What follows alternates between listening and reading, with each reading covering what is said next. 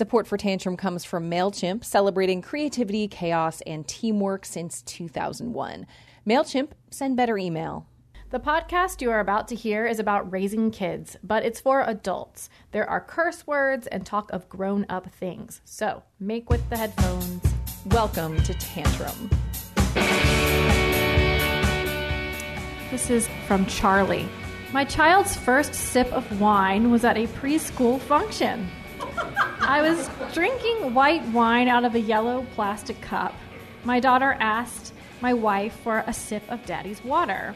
And then, cling, she got a mouthful of Sauvignon Blanc. She said, There's something really wrong with this water. Tantrum is a podcast for grown-ups about raising kids. I'm Kate. And I'm Allison. Today we'll hear from Chris Alonso, who read at our September show at Kavarna. You know, everything that we know, everything that we do, even as adults, everything we experience in our life, like it's all made up. Like, this is what a salad fork looks like. Uh, that's where we're gonna drive. Not those shoes, these shoes. And then we pile all of those intricacies together, and then our children are born, and then we hand them that web, and we're like, here you go, memorize this. And that's a society.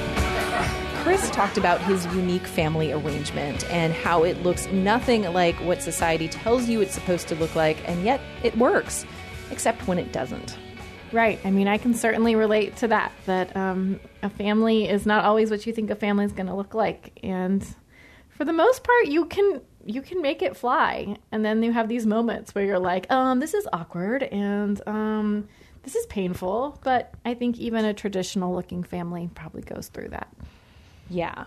I, we're having kind of a stressful week in my family, so uh, yeah. Yeah, you were saying something about wanting to maybe change preschools, or what's going on with that? Yeah, so uh, Bird goes to this lovely daycare in, and, and it's it's daycare definitely. It's not preschool, and it's in our neighborhood, and they're very kind. They're very loving.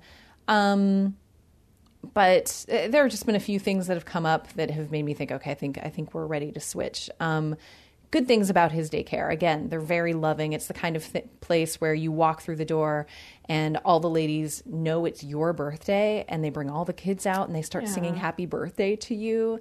And they know Bird and he knows all of them and he goes up and he'll like hug them and they all know each other. There, it's very, like. very comfortable. Um, at the same time, I mean, shoestring budget. All the the books are like ripped and kind of crappy looking. The toys are kind of crappy looking. For for his food, I just you know we give him we we actually pack him along a lunch every day, um, just food that we've eaten because I don't really like the lunches that they give. It's oh, they kind provide of lunch. They do provide lunch to pack one, okay. right? Right, but it's kind of like USDA. It'll be like chicken fingers or you know stuff like right. that, which is like fine, but I'm snobby and just not into like giving him fried food and and that kind of thing. And so like you, the question that you start to ask yourself though as you look at other daycares is what is necessary and what isn't. You know, there's this whole idea of like early child care. Like when I was a really little kid, I, I, we did a couple of things. Like I went to a nursery school that my mom taught at and I found out and, and, I have all these great memories of it. It was like this wonderful hippie nursery school. But I learned later that the only reason I could go is that my mom taught there. So like I could go for free. Like mm-hmm. there's no way my parents could have ponied up for that place otherwise. And then when I was really little, I also like sort of the opposite extreme. I, there was this woman named Mrs. Weber who lived on our street and like she just had like this room full of broken toys and a baby gate and like all the neighborhood kids were thrown in there. like that's my house occasionally. and she would just sit in this like this like ripped up lazy boy with with duct tape all over it. Mm-hmm. You know, it's so funny I start talking about this how quickly it gets to class issues though. You know what I mean? Although, I mean, my couch is like literally falling apart and ripped and probably needs some duct tape. Maybe she just knew if all of the children were in her house that it wasn't worth having a nice chair. I'm yeah. just going to say that as a side note. Sure. But yes, this is definitely a class issue and about what you can afford for your children and what you can't. And, and, and something I've been wondering lately, like, is how how much does he really need and how and, and at what point do some of these things like organic paints or at what point does it become sort of fetishism of childhood? Like this idea that that i as a 30 something year old woman have of like how beautiful and romantic childhood could be. Like some of these things i'm like he doesn't really need those those things. Like he's perfectly happy like Like, He one of his favorite books at home is a ripped up book. It's this ripped up old McDonald book, and he'll carry around like the two pages of the board book that are left that are broken, and he'll like look at them over and over again. Yeah, I don't. I mean, I think it's whether or not you feel that your child is safe, and that the people who are caring for your child are educated themselves about what children need at that specific age in order to grow physically and emotionally. Um, and I don't know if it comes down to the resources, except I think to get that kind of continuing education about what is best and healthiest for children probably goes hand in hand with resources because you have to you have to take time to educate your staff Right. and to upgrade whatever your facility is if something is now out of code or no longer considered safe. So Yeah. Yeah. Bird is not yet two. And I, I think the solution we've arrived at is to apply for. Uh, there's a different place I have my eye on that, that I'm. That looks really good. That's a lot more expensive, um, and we're probably going to apply there for to aim at him going somewhere between like when he's two and a half and three. Because at that point, then it really is going to start to matter to me, sort of what his curriculum looks like. Yeah, and I was actually talking last night with a friend about um, college and, you know, these private colleges that are just so unbelievably expensive now. And at this point, we can see no possible way of our children attending those schools. I mean, even if they got some sort of scholarship and we're going to do loans and all of that, I don't know if I'd want them to take out those kinds of loans against their future. And so, you know, we got into that kind of discussion and kind of what it ended up coming down to is like right now I need to believe that my kids will be fine if they don't go to college at all and they just have a bunch of kind of like apprenticeships and or they take online courses or they you know, go to a state school whatever it is. I need to believe that they will be fine and they will make the most of that because that's all i that's all i know that i can offer at this point. But if i'm honest if i you know my career takes off there's suddenly i find that we have a lot more money I'm going to open those doors. I'm going to open those doors to those other possibilities. So I think if you have the money, you're going to say, well, I might as well go somewhere that has organic paint and really healthy lunches. And if you don't have the money, then you are you say this is okay. This is going to be fine. My child's going to be fine because that's just how you have to cope with where you are. Yeah it's it's it's something that i think that we all kind of go through in terms of asking ourselves okay what does my kid really need and what is sort of gravy I think a lot of the things are, are are gravy. I mean, one of the things I like about where Merritt just started in daycare is that they like they're so hippy dippy, but they have like just sand in buckets and wood toys. I just I appreciate that the people who work there are very committed to learning about early childhood education and what matters. yeah yeah for sure so on the other hand can i tell you about something that happened this morning real quick um, and, and i promise we'll, we'll get to our parental moment of glory uh, i was at the playground this morning and just started chatting with with with, with a parent um, who seemed really nice, really nice guy. Actually, this probably I probably won't put this in the podcast because I'm like, what if they listen? They're not going to listen. Um, Until they do. and it turned out he takes his kids to the school that we're considering, and so they were like, oh, they could be classmates, and we like met and introduced names, and then um, he asked how old Bird was, and I told him like, oh, he's 20 months, and uh, their child was two years, and she was really verbal, like really like good at sort of communicating with her parents and stuff, just like much like way beyond where Bird is now. Sure. And I, I commented on that. I was I commented on that. I just said like, oh wow, her her verbal skills are amazing, you know, and that's great. And he said, oh yeah, thanks. And he said, asked me how old Bird was, and I told him. And then he said, well, where does he stand? And I was just like, completely taken off guard. Like, I, I felt like I was supposed to give him a rundown of like his milestones or something. Yeah, like what does that mean? Where does he stand?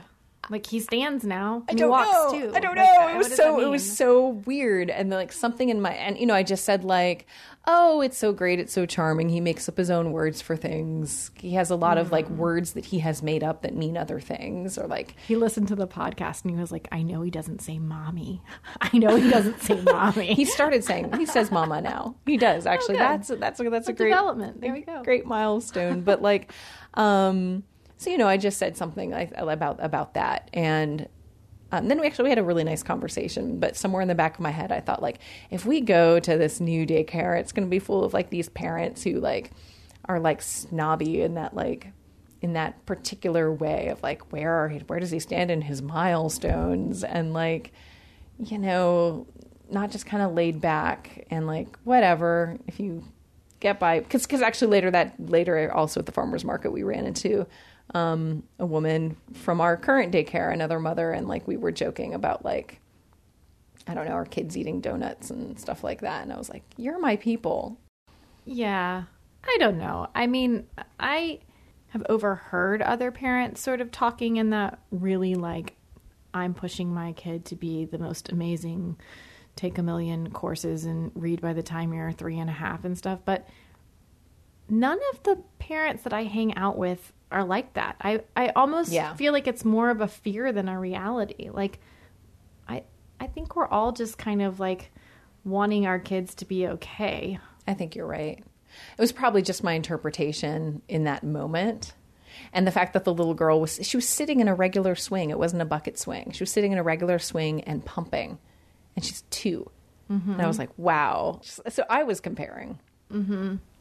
Have you seen that Louis C.K. episode where like his daughter is such an amazing violinist, and there's this other parent sort of like comparing or saying like, "Oh my gosh, she's you know, I, I feel like she's so much better than than my daughter," and he's like, "She is, she just is. Like she is significantly better than your kid.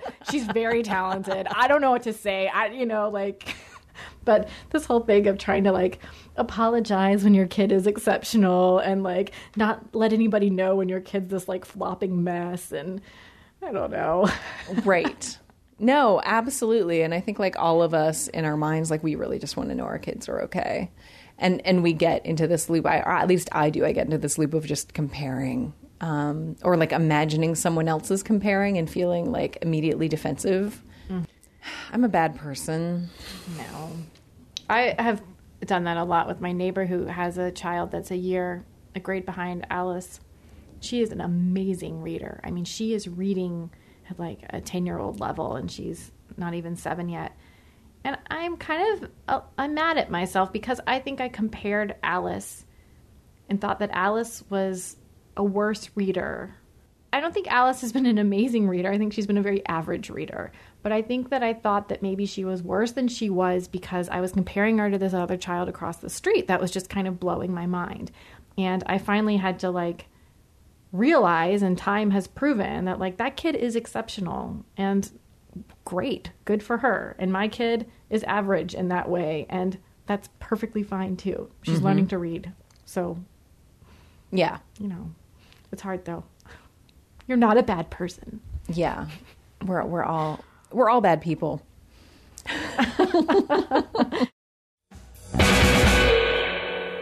And we actually ask our listeners to share their moments like this with us. We call it parental moments of glory. These are your moments of parenting failure or brilliance or hilarity or discovery. And we actually had a couple from our live show that we didn't get a chance to read there. And we really liked them, so we'd like to share one of those with you now. Yeah, I- I really liked this one. Um, this is from Katie, and Katie writes My parental moment of glory is being eager to attend a play date. I got the date wrong. When I was halfway to the destination, 45 minutes away, I realized I was a week early. I used my newfound flexibility and took us to Hippo Hop. Free coffee from 10 to 12 and plenty of play for my little guy who doesn't care where he is if he can run around. That's awesome. Go Katie. Yes. And and so Hippo Hop for folks who don't know, it's like one of those you're you're looking at me like with this like expression like Yeah, I I guessing what it is is like an indoor playground or something, but I haven't ever been. Yeah, exactly. I haven't been yet either. Listeners, you can let us know what you think of Hippo Hop. Um, it's like an indoor play playground kind of place. But I feel like we should just talk for a minute about like playdates in general and how I don't think we called them playdates growing up. I never remember being like, I have a playdate with Sam. Like it was just like, can you come over and play? Yeah, but we I definitely do think didn't. That they're essential. I think that's the way that not only do you socialize with other parents, but you, then your kid, like, I love that Merritt's getting to know these other moms. And when she's, I mean, she's getting to be the age that I can drop her off and she's familiar with not only their kids and likes to play with them, but also with the grown up. And that's how freedom is earned. Yeah, I think it's great because it acknowledges that you are a person as a parent um, in a way because toddlers when they're you know a certain age they don't care who they're playing with like they're just kind of playing by themselves in a group um, and it acknowledges that you as a human being need to get out of the house and uh, socialize with other grown-ups um, mm-hmm. you know to, to varying degrees of success because you're maybe interrupted every you know 45 seconds But yeah, that you still want Wrangle to your make child. friends, even if you now have kids. Yeah, for sure. I mean, I think that before I had kids, like this idea of a play date just really, I had these like really stereotypical ideas of what it was. I imagine like these terrible women sitting around drinking wine while their kids played. And I think this image is really influenced by our society's tendency to belittle women and women's endeavors like mothering. Because you know the truth is as we've said if you don't have play dates you'll end up often just kind of by yourself in a house with a toddler and that can be really lonely and that can be really isolating. And what's wrong with women sitting around drinking wine together? Like ain't nothing wrong with that man. Well, and it's a way of like making the job something you enjoy, the job of motherhood, as opposed to something that you resent. Because when you work outside of the home, you have colleagues. And I consider when I sit around and drink, whether it's LaCroix or wine or coffee with other moms, that I am having my colleagues, I am having a discussion that engages my mind as an adult rather than being trapped in kidland. You know, I really admire that um, as somebody who I'm sort of part time in my professional world and then part time not. Uh, I don't really go to play dates, and but I, I I did when I was on maternity leave, and it was a godsend during that time. But I, I feel like I haven't really found that that sort of play date community, and and so you know all of this said, I totally get Katie here being willing to drive 45 minutes to reach a play date. Absolutely. And then how awesome to be able to turn that situation around and, and say, this is going to be a great parenting situation anyway. Mm-hmm. Going to Hippo Hop, I'm drinking my coffee. Mm-hmm. That's great. Rock on, Katie.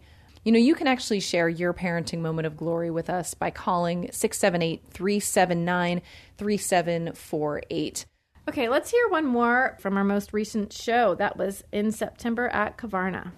This person writes My name is Brianna, and my parental moment of glory is when I was so excited to take my son to his annual doctor's visit because he ate really well, and I had been prepping him, naming all of the fruits and vegetables that he ate so he could tell the doctor.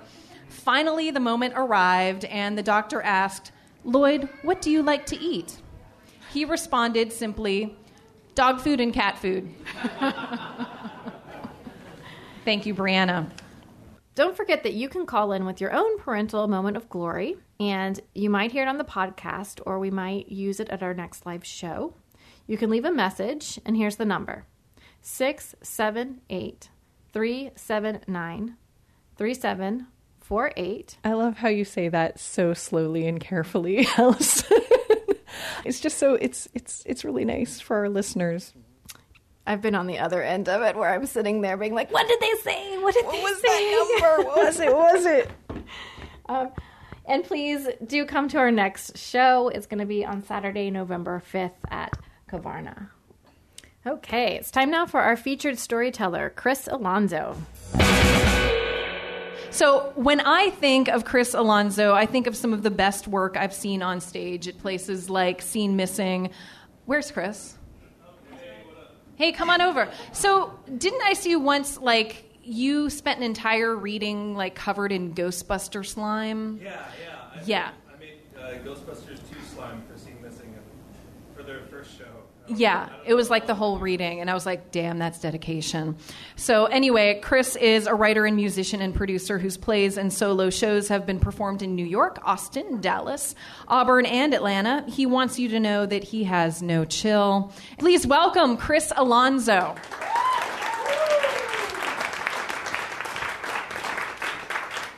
Thank you, guys. We don't live here. I don't actually live here anymore.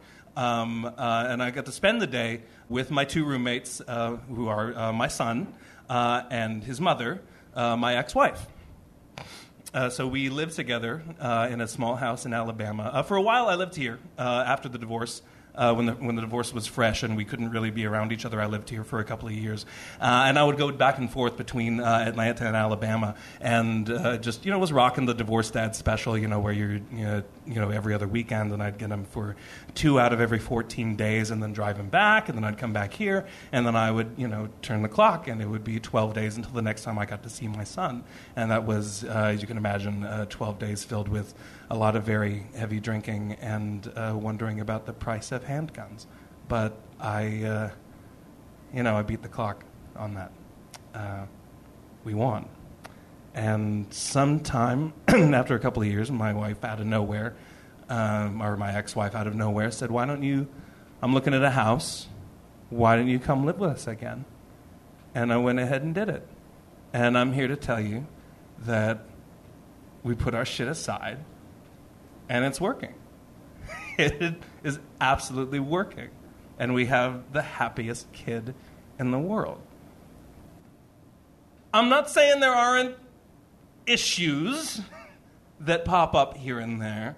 Uh, I'll go ahead and, and answer the one question that I know uh, that you have uh, right now um, about the doing it. Um, not so much with the doing it. And it's fine that that is the first question, uh, the first question that came into your head. I've, when I tell people about our situation, it is usually the first question that people have, and it's frankly the first question that I have in like any situation. like, like all I genuinely care about ever is, uh, is uh, what about the doing it, and and where do they poop? Those are the only two. If I am asking you a, a, a question other than those two, I don't actually care what the answer is. This couple lived in a tree to protest landmines for a year. Mr. Alonso, you had a question? Uh, actually, two. so, I understand. Uh, uh, about uh, where do we poop? We poop in there's, there's one bedroom. It's a very small house. We're piled right on top of each other. We're fine with that. Uh, baby mama and I met and we were married in New York City. We were used to very small quarters. We frankly don't want a big house at this point. And we've been together. We've been dating. We first started dating 12 years ago. We have a very intimate relationship at this point. It's just, you know, uh, at a certain point in the evening, we uh, separate. And she goes to her bedroom. I have my bedroom on the other side of the house. This, our son is in between us. And he doesn't know that it's weird. And that's really what I wanted to talk about, and the thing that I wanted to like throw out uh, to you guys today that isn't. Uh, it's kind of pat, like it's, it's a thing, but it's true that kids are resilient, and we are the ones that we have to worry about because we're the ones who like our brains are, are very fragile and, and kind of we're, we've been warped by like 40 years of like whatever we think is supposed to be happening at a given moment and like kids just roll with it kids just know you know and and my son at this point has not been told that it's a sad thing that his parents are not married to each other so he's not sad he doesn't know. He, my son does not know that this is a weird living situation, so he's not weirded out by it. If anything, he goes to other people's houses and he's like, Why do their mommy and daddy sleep in the same bed? And I'm like, I don't know. Believe me, I don't know. So it's interesting to see that and to, and to keep that in mind. You know, when I'm, it- it's made me think a lot about the, the way that we teach our children, the way that we introduce them to the world, because it makes me think about this thing where, like, you know, everything that we know, everything that we do, even as adults, everything we experience in our life, like, it's all made up. It's all just nothing. It's just somebody a millennia ago invented this game and we're just you know, threw out all the rules for it, and then here we are, you know, when, when we come to the game and we're like, okay, sure, and we just do it because we don't know what else to do. And we're just like, you know, uh, this is what a salad fork looks like. Uh, that's where we're going to drive. Not those shoes, these shoes. And then we pile all of those intricacies together in this insane little web. And then our children are born, and then we hand them that web, and we're like, here you go, memorize this. And that's a society. it's all made up, and we could change it at any given time. And, and, and I've really enjoyed seeing that happen with him. There's still like basic things that he notices. You notice his happiness and sadness, you know. And that's why we've tried to make this as normal as possible for him. We've tried to, um, you know, uh, take any sort of awkwardness out of the room. It worked very well. We realized very early on because we both still date, and um, or we had until recently, and we realized it worked best when we were both dating. We were both dating people who lived out of town. My girlfriend lived here in Atlanta. Hers lived about 45 minutes away in Columbus. And we would just trade weekends, you know. And uh, one weekend my girlfriend would come in, and then uh, baby mom would go off with her boyfriend and go be uh, in, in uh, Columbus, in Georgia. Uh, and I would, you know, spend the weekend with my girlfriend taking care of our son, and then we just flip. And then, you know, the next weekend she and her boyfriend would come in, and I would come to Atlanta. We went back and forth like that. Uh, we made up rules to make sure that we weren't stepping on each other's toes. Uh, if we passed each other in the halls, it wasn't weird. and my son, for his part, you know, just never thought there was anything unusual about the arrangement. He just thought there were more people that he could be into. And so he was happy about it. He wanted to entertain more people. All it did was add additional people to his list when he started doing the I love mama, I love daddy, I love uh, Abo, I love Oma, I love Grandpa Ralph, I love Grandma Sylvia, I love Nick, I love Stephanie. And, and he did. That's the hard part. Again, us, not them. You have to be careful when you're dating you, you have to be careful who you're letting into your house, who you're letting around the kid. Because they're not in control about the comings and goings. You just try to make it normal. Try to let him know this isn't a replacement. This isn't new mommy. This is a new daddy. And that's easy when like mommy and daddy actually are there. You make it normal. You make it fun. And we have. And it has been very good. I think back, there was this time I was coming here for who knows what. And I'm on my knees. And I'm calling to him saying, Jonan, I'm leaving for Atlanta. Come say goodbye to me. And he comes bounding over to me with all of his five year old energy. And I hug him close. And he says, Where are you going? I said, You know where I'm going. You're going to Atlanta? I said, Yeah, I'm going to Atlanta. And he says, you going to see Stephanie? No. No, gentlemen. We're not going to be over there anymore. Why? Well, it's complicated. She loves you. It just, it didn't work out. And we're hugging and we're crying and holding each other. And my son breaks my embrace and he takes a step back and with big, fat angry tears. He screams at me, What did you do? And I was like, What did I do? It takes two to tango. What did I do? What did she do? What did anyone do? What did anyone ever do? I realized I was getting mad at the wrong person. The right person to get mad at was myself. Like I said, though, my son sees the normal things. My son sees things outside of control. He sees happy, he sees sad. Just a couple of days ago, he found me sitting in my chair. And he said, Daddy, I found you a new girlfriend. I said, You did? Yes. And he gave me a partially deflated blue balloon. Aww. And then he said, Here you go. Isn't she pretty? And I said, More important, Jonan, isn't she smart? Thank you. That's it for Tantrum. We've got some amazing readers slated for our next live shows. We're very excited about it. Please come out to Kavarna and Decatur for those. The next one is Saturday, November 5th. And at that show, you will be reminded that Raising kids is fun, but hard. raising kids is life changing and yet brain rotting. This isn't easy, and you're kicking ass. Until next time, I'm Allison Harney. And I'm Kate Sweeney. Thanks to Jeffrey Butzer for letting us use his song Catherine for our music. And thanks to Mike Johns for recording the live show at Kavarna. See ya. See ya.